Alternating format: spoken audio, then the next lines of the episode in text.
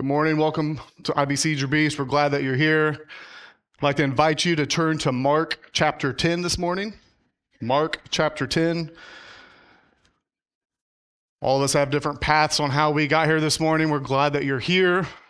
Hopefully, you guys didn't wake up like the Stillmans did with no heat in the house. And then when I went to start the van, the van did not start, so I had to jump the van this morning. So, all of us have different experiences in the morning, whatever it was for you this morning. We're just glad that you made it. Over the last several months, we've been going verse by verse through the Gospel of Mark. There's different topics when you do this expositionally that normally you wouldn't preach on on any given Sunday. However, when you go verse by verse, uh, the passages are picked for us. Uh, our fellowship with Jesus is detailed by trusting Him, confessing Him, watching how He lived, and we ought to reflect his life and our how we live out the gospel. Last week, Pastor Ryan preached on chapter 9, verses 38 to 50, and he preached about living in light of eternity.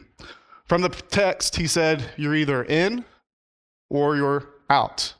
And if you're in, you're in for eternity. And if you're out, you're out for all of eternity. Are you giving your temptations of this world, are you giving in to them, or are you putting your sin to death? And he ultimately talked about how we can kill sin, kill sin at the root, kill sin by meeting with other Christians, kill sin by sharing the gospel with others, and kill sin by revealing, reveling in the grace of Christ. And today we're going to see these Pharisees test Jesus about the controversies of divorce. From the text, we're going to see Jesus remind the Pharisees the value of marriage and God's intent for marriage, dating all the way back to creation. We'll learn how the unity within the marriage ultimately points us to the gospel, and in particular, the relationship between Jesus and his bride, the church. Today, we're go ahead and turn with me to Mark chapter 10. Mark chapter 10, we're going to look at the first 16 verses of 10. It should be on the screen. And he left there and went to the region of Judea and beyond the Jordan, and crowds gathered to him again. And again, as was his custom, he taught them. And Pharisees came up, and in order to test him, asked, Is it lawful for a man to divorce his wife? He answered them, What did Moses command you? They said, Moses allowed a man to write a certificate of divorce and to send her away. And Jesus said to them, Because of your hardness of heart, he wrote you this commandment. But from the beginning of creation, God made them male and female. Therefore, a man shall leave his father and mother and hold fast to his wife. And to the two shall become one flesh. So they are no longer two, but one flesh. What therefore God has joined together, let not man separate. And in the house, the disciples asked him again about this matter. And he said to them, Whoever divorces his wife and marries another commits adultery against her. And if she divorces her husband and marries another, she commits adultery. And they were bringing children to him that he might touch them. And the disciples rebuked them. But when Jesus saw it, he was indignant and said to them, Let the children come to me. Do not hinder them, for so much belongs the kingdom of God. Truly I say to you, whoever does not receive the kingdom of God like child, like a child, shall not enter it. And he took them in his arms and blessed them, laying his hands on them. Let's pray. Father God, we thank you for this passage. We thank you for uh, giving us the voice of Jesus, on an understanding of what marriage is and what marriage is not, and your design in marriage. We pray that you would Allow me to speak your truth out of your word. Allow it not to fall on deaf ears. We just ask that you would be with us this morning. In Christ's name we pray. Amen.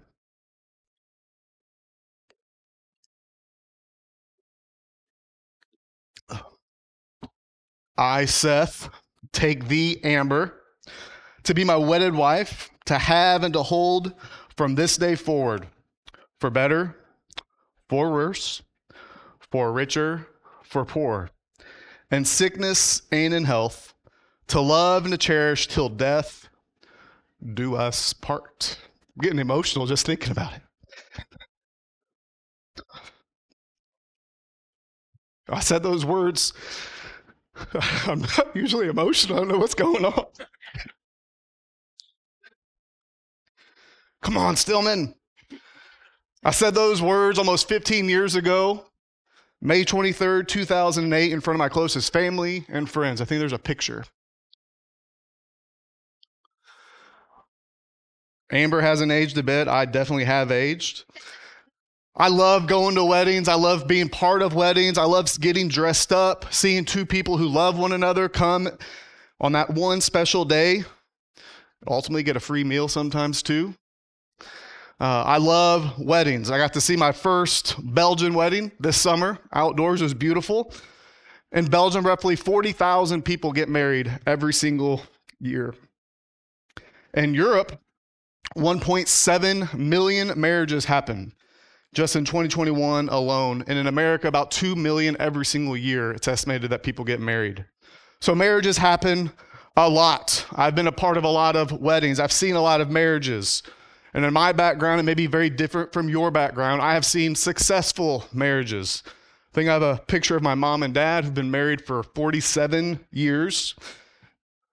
Next picture is my two sets of my maternal and paternal grandparents. One of them was married for 55 years, and the other was 59, 55 and 59 years. Both sets of my great grandparents also were married until their death as well. So I've seen healthy marriages. Sadly, I know that my family's experience is not the same as everyone else in this room. Marriage is hard, and ultimately, sin causes marriages sometimes to fail. My wife has a drastically drastic different experience with her family and marriage. Her parents got divorced when she was young. Uh, and each of them we've seen get married and divorce again. Most recently, her dad had a destination wedding, and no other than Las Vegas. Got married by you know who, Elvis Presley. So, Amber's upbringing, my upbringing, very different as far as marriage and divorce.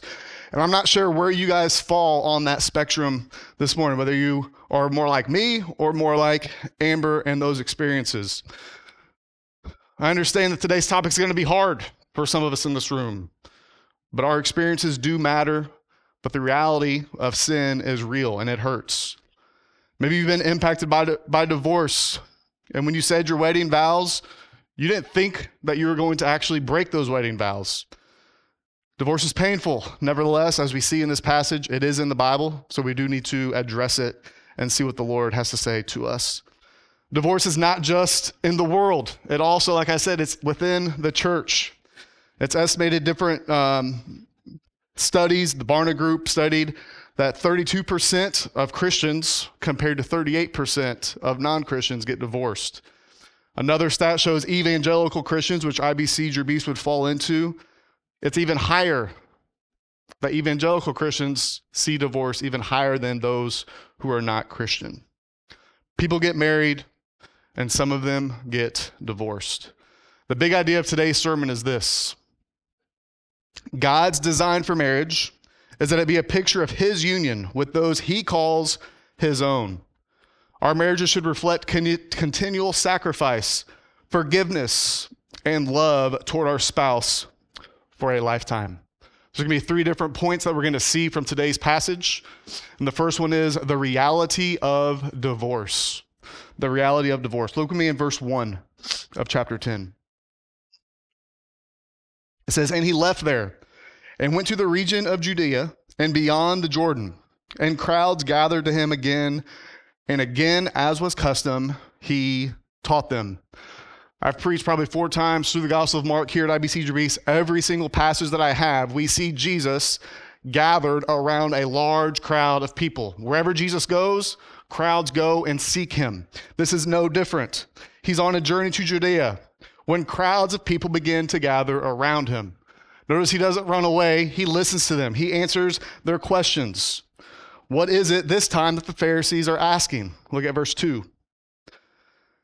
Says, And Pharisees came up and, in order to test him, asked, Is it lawful for a man to divorce his wife? Who are these Pharisees? Those of you who may not know, they are known for their strictly keeping the law of Moses. They knew the Old Testament. They kept not only the written law, but also the oral law. They were religious. They were very elite and within the church. They were teachers of the law. And they've been seeing what Jesus is saying and seeing what, t- what Jesus is doing, and it's starting to impact their followers. It's starting to impact what people believe about what they're saying and their own understanding of the Torah. And like I said before, this isn't the first time that we've seen these Pharisees come about and testing Jesus. They try to stir up things with him and his followers uh, before. They attack Jesus for eating with tax collectors and sinners. They also accuse Jesus of being possessed and eating with unclean hands. But Jesus is not afraid to answer these difficult questions. He knows what they're trying to do. And this time they ask him about divorce. Is it lawful to divorce? Now, why are these Pharisees asking Jesus this question about divorce? Well, there was a clear divide even among the Pharisees. There were those who would interpret Deuteronomy 24 that would say, as long as you just give them a certificate of divorce, doesn't matter why you're divorcing them. There were others, no, you can only divorce if it's for this reason or for that reason. So notice how Jesus responds to this question. Verse 3 He answered them, what did Moses command you? They said, Moses allowed a man to write a certificate of divorce and to send her away.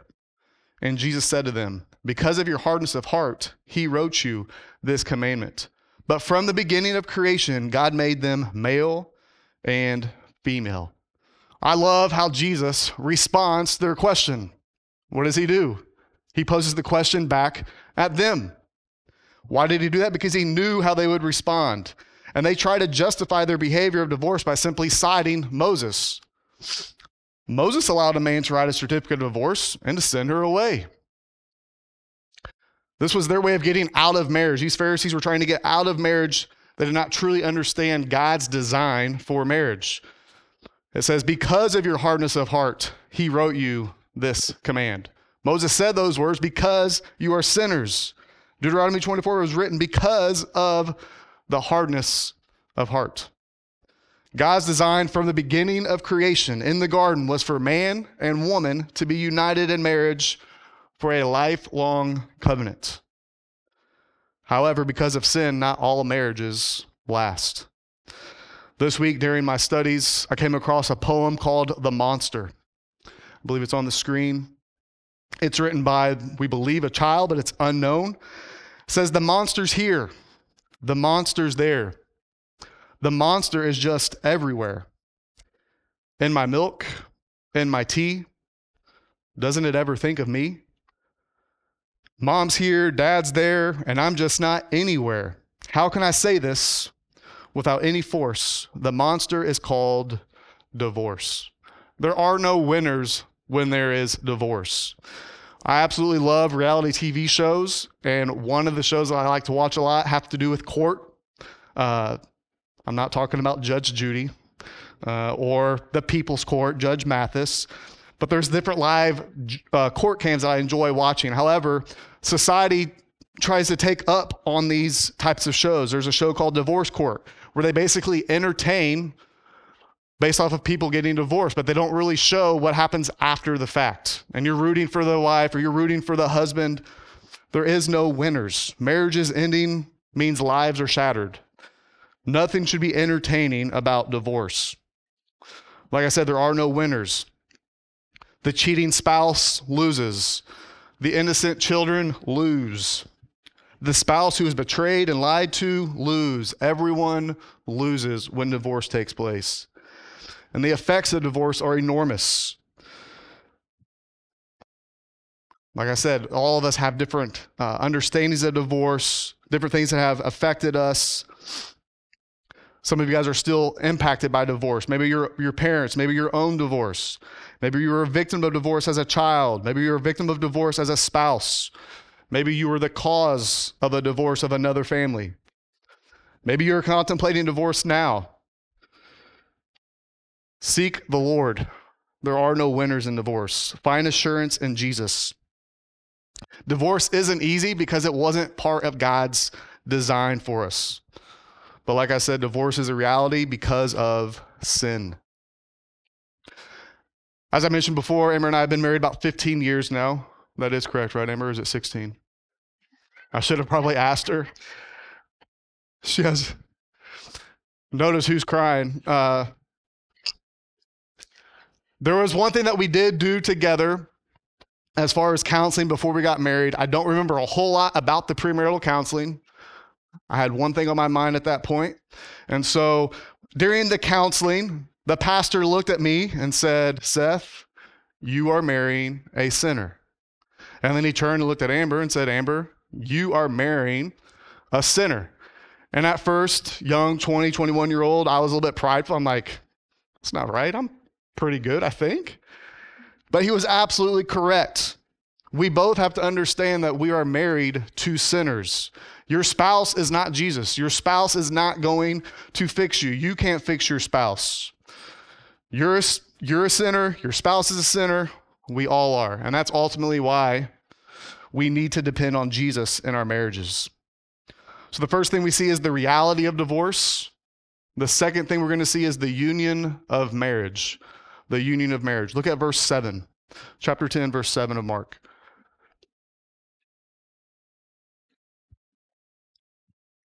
Therefore, a man shall leave his father and mother and hold fast to his wife, and the two shall become one flesh. So they are no longer two, but one flesh. What therefore God has joined together, let not man separate. Notice that the Pharisees wanted to talk about divorce. They wanted Jesus to tell them when divorce was permissible and when divorce was not permissible. And what does Jesus do? He focuses on what marriage is. He talks about what the union of marriage looks like. A man and a woman must come together, and when they do, they become one flesh. They're no longer two separate people, but they are one. They become one. And this idea of becoming one flesh is not just figurative language, it's also literal. We ought to enjoy, eh, within marriage, sex and intimacy with our spouse. Marriage is a gift to us to be enjoyed, and sex is part of that good gift. Danny Akin says this about marriage marriage is the joining of two bodies, two wills, two minds, and two sets of God given emotions. Marriage is sacred because it reflects the spiritual union of Christ and his church. As Jesus would never divorce his bride, a spouse should ne- never divorce his or her mate. Look at verse 9, kind of sums up why this is the case. What therefore God has joined together, let not man separate. Who joins these, this male and this female together? The pastor says God is the one who's bringing them together. So if he's bringing them together, nothing should be able to separate them. Marriage is not only a mere human agreement, but it's also a relationship with God. And God changes our status of a man and a woman from being single to being married, that one flesh union. The loyalty of the husband should be towards his wife. Loyalty of the wife should be to her husband. They're no longer under their parents' reign, but are establishing their own family. Verse 9 is a big picture going back to God's original design and marriage. Like I said before, if God is the one who brought the two together, no one should be able to separate them from divorce. The Pharisees want Jesus to answer the question about divorce, and Jesus reminds them of God's original intention from creation. God's original design for marriage is to be a permanent bond between a man and a woman that are brought together into one new union. And after hearing about God's design for marriage, the Pharisees are still stuck on this same question. Okay, Jesus, but what about this divorce? Look at verse 10. And in this and in the house the disciples asked him again about this matter. And he said to them, Whoever divorces his wife and marries another commits adultery against her. And if she divorces her husband and marries another, she commits adultery. So Jesus tells them, if a man divorces his wife and then marries someone else, he's committing adultery. Then the text says, if a woman divorces her husband and marries another, she commits adultery. And if you look at today's passage and also look at Matthew chapter 19, verse 1 to 12, you'll see that there's a lot of parallels between these two passages, except one key phrase is missing from today's text. Mark leaves off the words, except for sexual immorality. There's much discussion on throughout the Bible on divorce. When is it appropriate to divorce? When is it appropriate to remarry? What are the, the reasons to be permissible for divorce? To answer all these questions would be a very difficult sermon, and there are many passages pertaining to this. Must be biblical with dealing with marriage and divorce and our emotions sometimes. We use our emotions instead of seeing what the text actually says. The Bible should be where we look to first on these difficult matters, such as divorce. I think it's safe to say that God hates divorce, and his desire would that troubled marriages would be reconciled, troubled marriages would be restored. Bless you. And I don't want to I don't think it would be super beneficial for us today to do an outline of all the different biblical reasons for divorce. Is it permissible to divorce if you do this? Is it permissible to divorce if you do that? But rather focus on what Jesus focuses on, which is that one union. And what God has brought together, no one can separate. The study does need to take place, but unfortunately not today. There's a commentary on this called Exalting Jesus in Mark, and they give five practical applications on what this passage in summary, what we can take away. The first one is marriage is a gift and work of God that received its meaning and significance from Him. God is the one who created marriage. The second thing is God's design for marriage is exclusively heterosexual and unique among all human relationships. We see that in verses 6 to 7. It's between a male and a female. The third thing of application is God's plan from the beginning is that marriages would be permanent. Remember the vows sickness and in health. It's not just when somebody prettier or more handsome comes along, somebody sweeps you off your feet. No, it's through the hard times. It's permanent. Fourth, Jesus acknowledges that because we live in a fallen world and have hard hearts, divorces will occur. However, no divorce is ever necessary, though it may be occasionally permissible to those who divorce on biblical grounds. Even if you have biblical grounds to divorce, that does not automatically mean that you should divorce. Remember, God's design for marriage is in a, a lifelong commitment. And then, fifth, to divorce one's mate without a biblical cause and remarry another is to commit the sin of adultery. Marriage is a beautiful thing. There are so many unique stories out there on how God brings two people together. Maybe you're thinking about your own spouse or you haven't met your spouse yet, but the way that God brings people together in marriage is a beautiful thing. My wife and also Dean are the extroverts in our family. They know no stranger. Amber loves to try to find new people, always trying to find ways to meet new people. I am not that way. But because I'm married to Amber, I have learned that sometimes I just have to tag along and be present. Sometimes I have to get very uncomfortable in different situations. And a few years back, when we lived in North Carolina, Amber was driving home. We lived on base at the time, and she saw a woman with a head covering, two small kids, carrying bags of groceries going back to the house. And so Amber stops, of course, and offers her a ride. They exchange phone numbers. They learn that she's from Afghanistan. Her husband was in the military. Amber starts to develop a relationship with her. About two months goes in. Hey, Seth, I want you to meet her husband. Why are you setting these things up? Why do I need to go to this thing? Not only was there the language barrier, there was also the cultural barrier. So we get all six of our kids and we go over to their house. I think we walk to their house. And as we sit there, it's very small talk. What do you do for work? How old are you? And then out of nowhere, he looks at me and he says, Do you love her? And I'm like, That's an awkward question to ask somebody in the first 30 minutes of meeting them. And I'm like, What do you mean? He's like, Do you love her? You're married to her. Do you love her? I was like, Of course. And he's like, That's such a beautiful thing that you got to choose her and you love her. And then it clicked that this guy was in a betrothal and his marriage was arranged. And so I asked him, you know, social skills. Somebody asks you a question, you ask them the same question back. And in front of his wife, I said, Do you love her? And his response was not what I was expecting. He said, No, not yet. I'm getting emotional again. I don't know what's going on with me. Uh, let's see where I am. Sorry.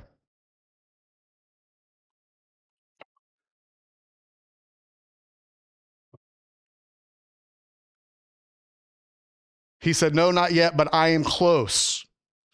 And I bring this, I bring this up because they were committed, their dedication to the marriage, even though they didn't love one another. They were they knew that marriage was an important thing in their culture and their society. And so many people use the excuse, I'm just not in love anymore. I don't love him. I don't love her the way that I once did. That's not a reason to divorce. This family had such a unique relationship, but they understood their marriage to be a lifelong commitment. These two people married one another, they had children together, but they did not yet love one another. They were dedicated to another in marriage. The story gets even stranger. Like I said, the way that God brings people together sometimes is unique. He began to share the story of how they got betrothed and how their marriage got arranged. The husband shared with us that his father was brutally attacked and ultimately murdered in Afghanistan. The attacker who killed his own father was his wife's uncle. And her family gave her as a payment for the killing of his father. The wife was literally given over into marriage to the oldest son of the man her uncle killed. To say their marriage started in a unique circumstances is an understatement. But he was convinced he would fall in love with his wife and would make things work. Failure was not an option for this couple.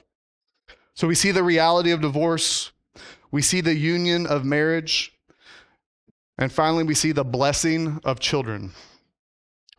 Now, sometimes when we go verse by verse through a text, it doesn't always flow. This is one of those that it could be a second sermon, but rather than have a, a, whole second sermon, we did tie it to today's passage.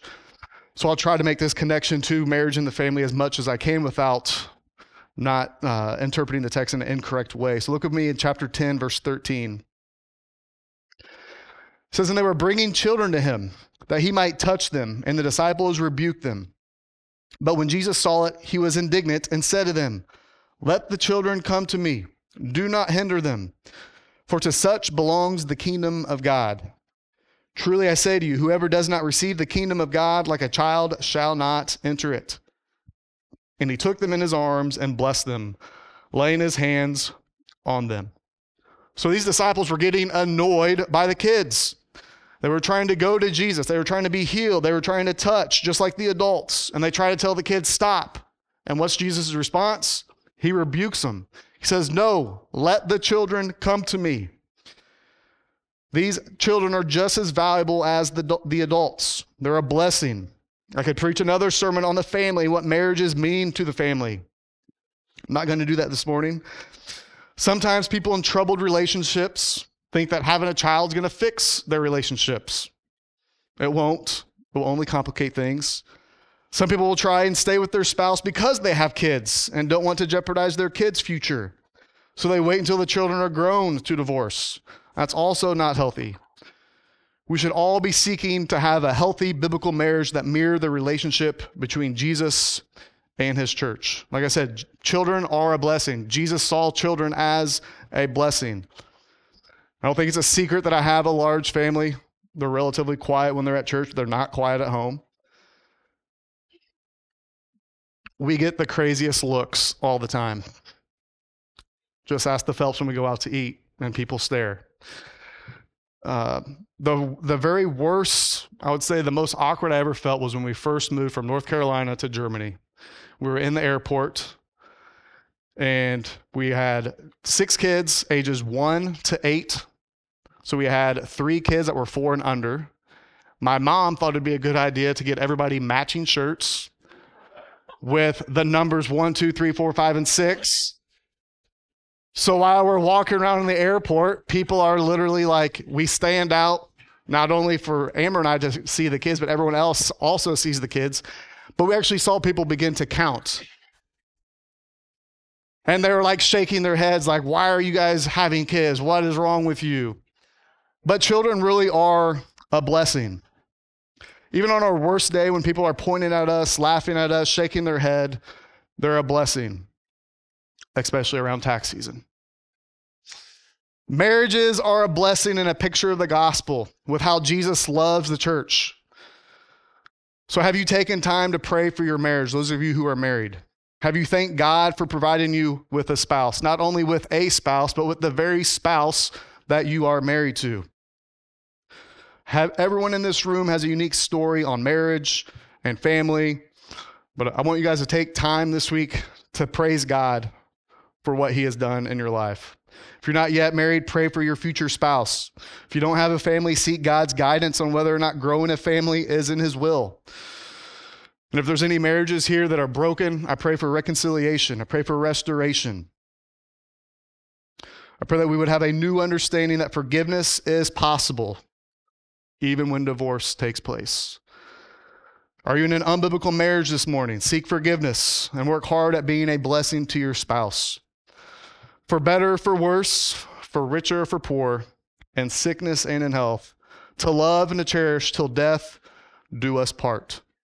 Don't forget the vows you made before your spouse and also the vows you made before God. Let's pray. Father God, we praise you for giving us marriages for those of us who are married. We thank you for our spouses. We thank you for our families. We understand that part of your design is the love that Jesus shows the church. We ought to love our spouse. We know that oftentimes we fail because of our sinfulness, because of pride, because of arrogance. We just pray that you would allow us to seek you, allow our marriages to reflect the goodness of the gospel. I pray for the families in our church here at IBC Beast that you would bring restoration, bring reconciliation, and allow us to grow closer to one another as we seek you. We ask all this in Christ's name. Amen.